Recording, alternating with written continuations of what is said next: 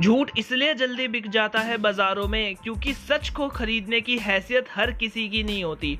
तो मेरे सभी लिसनर्स को राम राम, और आपका मैं स्वागत करता हूँ हमारे पॉडकास्ट अनस्क्रिप्टेड रियलिटी में, जहाँ पे हम अलग अलग टॉपिक जैसे social issues political issues administrative issues के साथ साथ जितने भी ट्रेंडिंग टॉपिक्स होंगे, उनके ऊपर डिस्कशन करेंगे।